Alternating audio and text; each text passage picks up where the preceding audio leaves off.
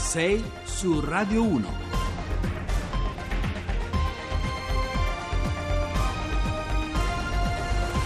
Buongiorno, sono le 6.07, buongiorno da Carlo Cianetti, oggi è una giornata importante perché abbiamo l'esito eh, delle elezioni amministrative dopo il ballottaggio, devo dire un esito talvolta sorprendente, mm, ma ormai alla fine di sorprendente non c'è più nulla in questa eh, situazione politica italiana che è molto fluida, cambia eh, di anno in anno, addirittura di mese in mese. Poi parliamo però anche eh, di altri due argomenti di carattere internazionale, ma che hanno ovviamente riflessi fondamentali anche nel nostro paese. Parliamo di Grecia, la, dalla Grecia è uscita la Troica, eh, vediamo come ha lasciato questo paese, che ha ricominciato, si dice, a camminare con i propri piedi e soprattutto parliamo del vertice di ieri eh, a Bruxelles, vertice europeo sul tema dei migranti, insomma c'è chi eh, grida vittoria, c'è chi dice che invece nulla è cambiato e addirittura parla di fallimento. Insomma, andiamo avanti e poi andiamo a vedere pian piano, abbiamo diversi rappresentanti dei comuni che hanno vinto, abbiamo rappresentanti politici, andiamo avanti fino alle 8 oggi, quindi anche dalle 7 e mezza alle 8. Andiamo avanti. 6 su Radio 1. Allora, con noi c'è Roberto Weber, che è il presidente dell'Istituto XE, un, un, istituto che fa sondaggi. Buongiorno Weber. Buongiorno a tutti. Buongiorno. Allora, insomma, dicevo, una, una situazione, alcune situazioni sorprendenti, ma ormai di sorprendente c'è più poco in questo paese perché le cose mutano, no? eh, facciamo una... sicuramente un, forse un dato che eh, purtroppo per il centrosinistra va va eh, evidenziato è che il centrosinistra anche in questo ballottaggio non va bene. No, no, era un dato atteso, in qualche modo inevitabile, dopo il primo turno lo si vedeva. Mm. Se andiamo a fare il confronto, perché da un punto di vista tecnico-politico, diciamo, eh, la comparazione più corretta è con, uh, diciamo, con, le elezioni precedenti, quelle del 2013. No? Mm, certo. Allora il centro-sinistra aveva controllava 16 su 20 comuni capoluogo, sì. oggi gliene rimangono 5. 5. Quindi ne ha persi 11 e il centrodestra ne ha, ne ha presi altrettanti, ecco, quindi è salito fortemente. La sconfitta uh, più clamorosa è nelle diciamo, uh, piazze rosse storiche sì, della Toscana, dire, no? per esempio. Eh sì, eh sì, perché sia in Toscana che in Emilia che nelle Marche ormai è tutto tutto contendibile. Ecco. Certo. No?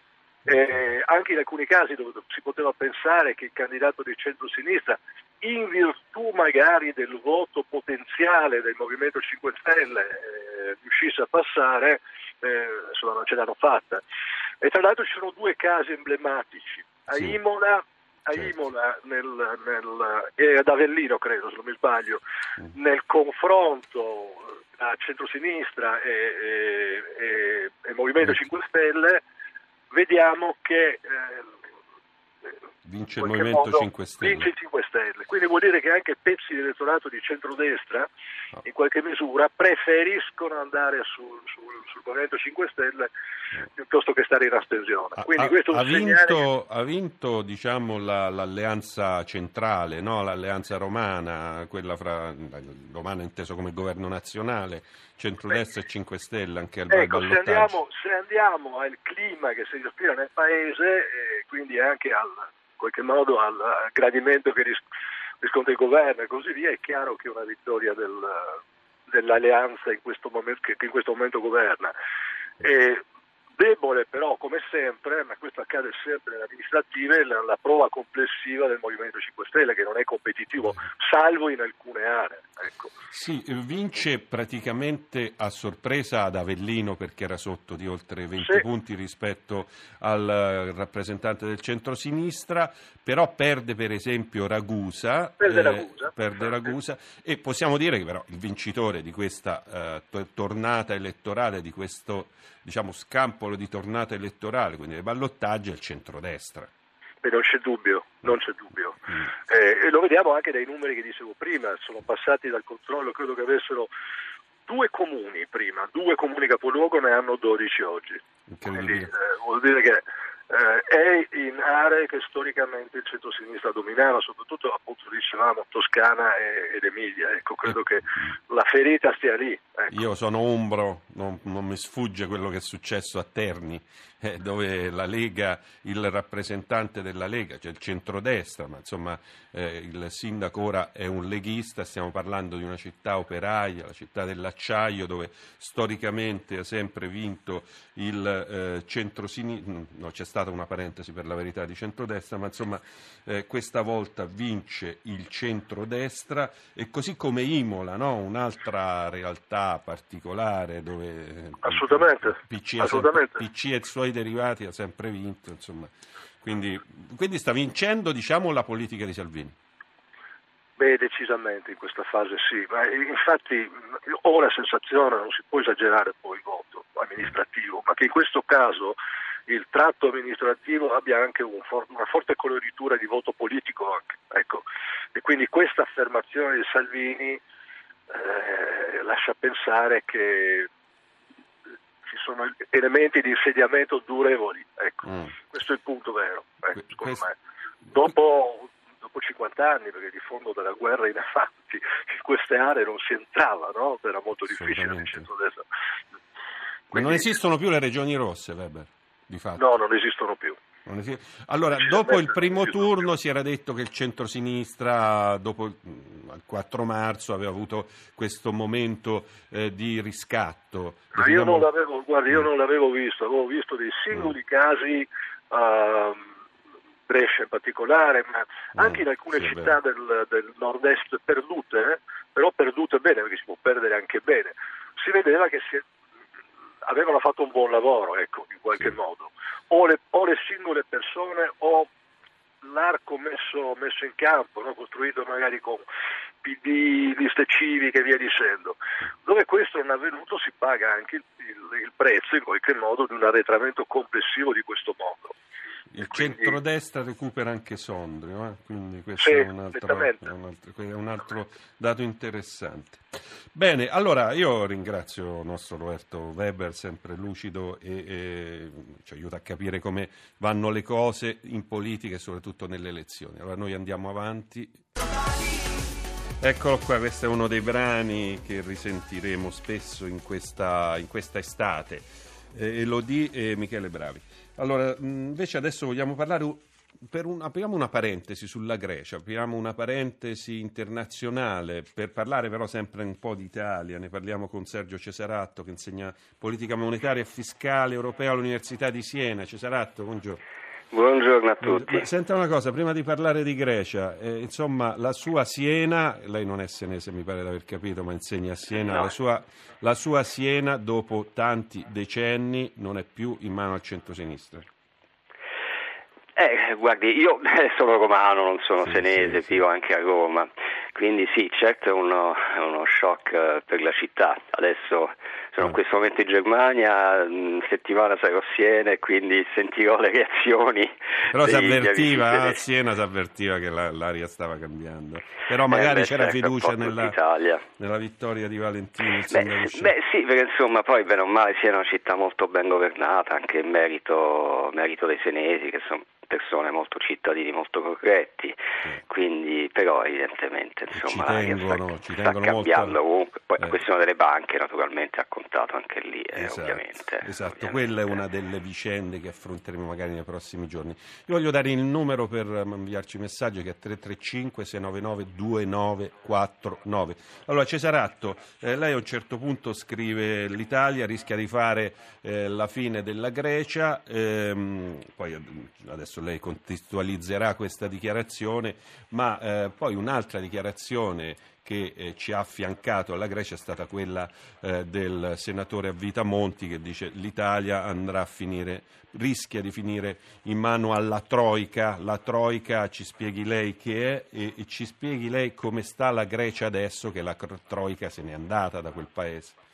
Ma la Troica adesso è stata ridenominata le istituzioni, la Troica sono eh, Commissione Europea, eh, Banca Centrale Europea e Fondo Monetario Internazionale e quindi diciamo una, eh, queste istituzioni eh, Tsipras volle che la Troica fosse ridenominata le istituzioni, mm. eh, ma naturalmente una finzione, un'ipocrisia, certo. e diciamo insieme eh, effettuano una sorveglianza sui paesi che rientrano in programmi di aiuti europei. Mm. Ora, io non credo che l'Italia sia la situazione italiana, la storia italiana, tutto quello che è successo sia assimilabile alla storia greca. Cioè, la storia greca è quella di un piccolo paese, eh, diciamo, una volta si sarebbe detto sottosviluppato, adesso non ci piace questo termine, ma insomma un paese relativamente arretrato rispetto agli altri paesi europei. L'Italia Con un PIL un, che un... può essere il PIL di una regione italiana. Certo, mo- molto piccolo mm.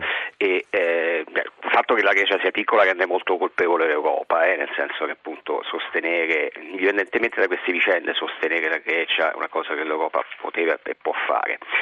La vicenda greca è quella di un piccolo paese che eh, ha scelto una strada che storicamente i paesi inseguitori eh, eh, effettuano, mm, intraprendono, quella diciamo, di una crescita guidata dall'indebitamento esterno. La Grecia peraltro è la quarta volta che ha fatto default in un, quasi due secoli di storia, insomma, l'indipendenza greca è degli anni 20, del XIX secolo, il 1827, e ehm, eh, la quarta volta che fa default. Allora, diciamo, diciamo ecco, andiamo a fi- nel, nel, perché poi abbiamo 3-4 minuti, dobbiamo sintetizzare. Diciamo che eh, l'Europa ha dato oltre 300 miliardi alla Grecia per riprendersi da questa crisi no? e eh, sono stati gestiti dalla Troica in questi anni che ha imposto una serie di riforme anche durissime, privatizzazioni eccetera eccetera. Eh, qual è lo stato dell'arte oggi? Ma lo stato dell'arte è che siamo in un certo senso eh, al, al, punto zero, nel senso che il debito, il debito della Grecia era eh, maturato appunto negli anni dell'euro con prestiti da banche francesi e tedesche, eh, è ancora lì, nel mm. senso che le, le, adesso il terzo pacchetto di aiuti, pacchetti di aiuti sono stati 2010, poi 2012 e poi 2015, questo del 2015 si è chiuso e con il debito estero della Grecia, che è un debito verso le istituzioni europee, verso la Troica, verso le istituzioni europee, incluso il Fondo Monetario Internazionale, è ancora lì.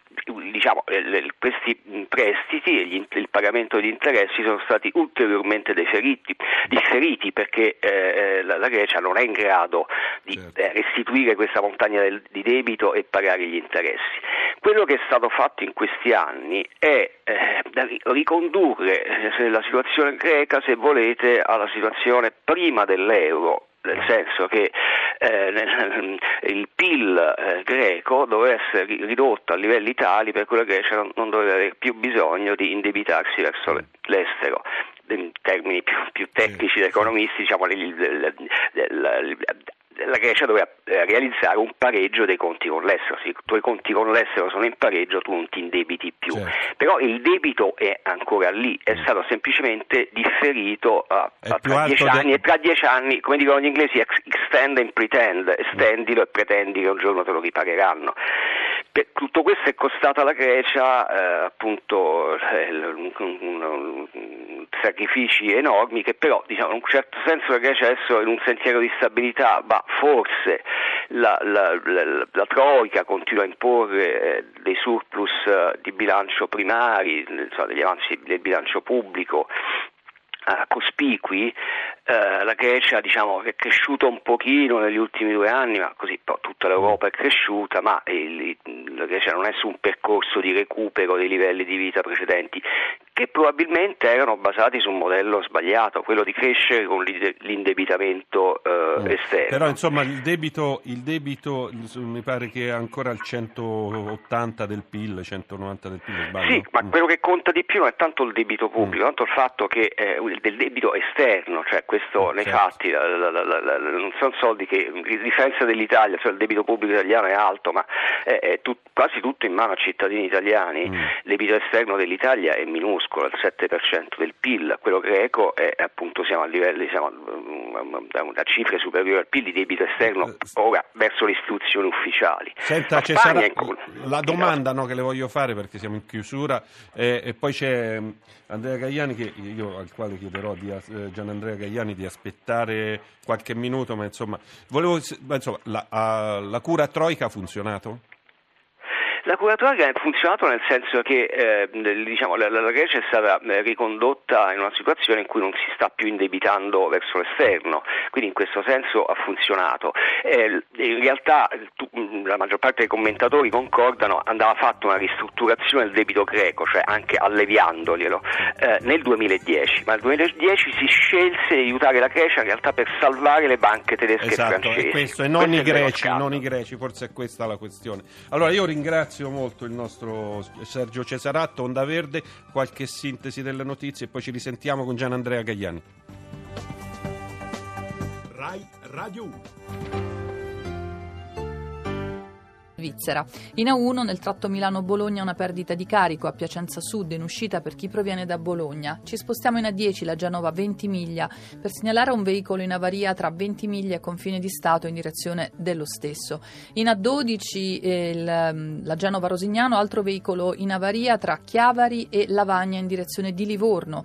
Andiamo poi in A14 la dorsale adriatica nel tratto Pescarabari anche qui un, pe- un veicolo in avaria tra San Severo e Foggia in direzione di Bari e in A14 un ri- ancora un ripristino incidente eh, tra Loreto, Porto Recanati e Ancona Sud in direzione di Ancona. Eh, ci spostiamo nella capitale, grande raccordo anulare, traffico rallentato per incidente tra Casal del Marmo e Trionfale in carreggiata interna e sul tratto urbano della 24 sempre a Roma code tra Portonaccio e Tangenziale Est in direzione della Tangenziale Est. Ancora un chilometro di coda alla diramazione di Roma Sud. È tutto. Buona giornata. In collaborazione con il CIS.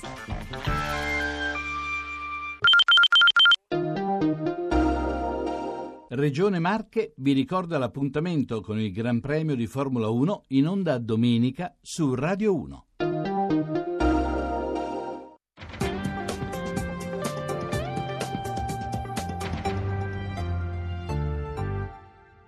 Allora, comando Planetop rasa e ripara. Come siamo messi con quel calcestruzzo ammalorato?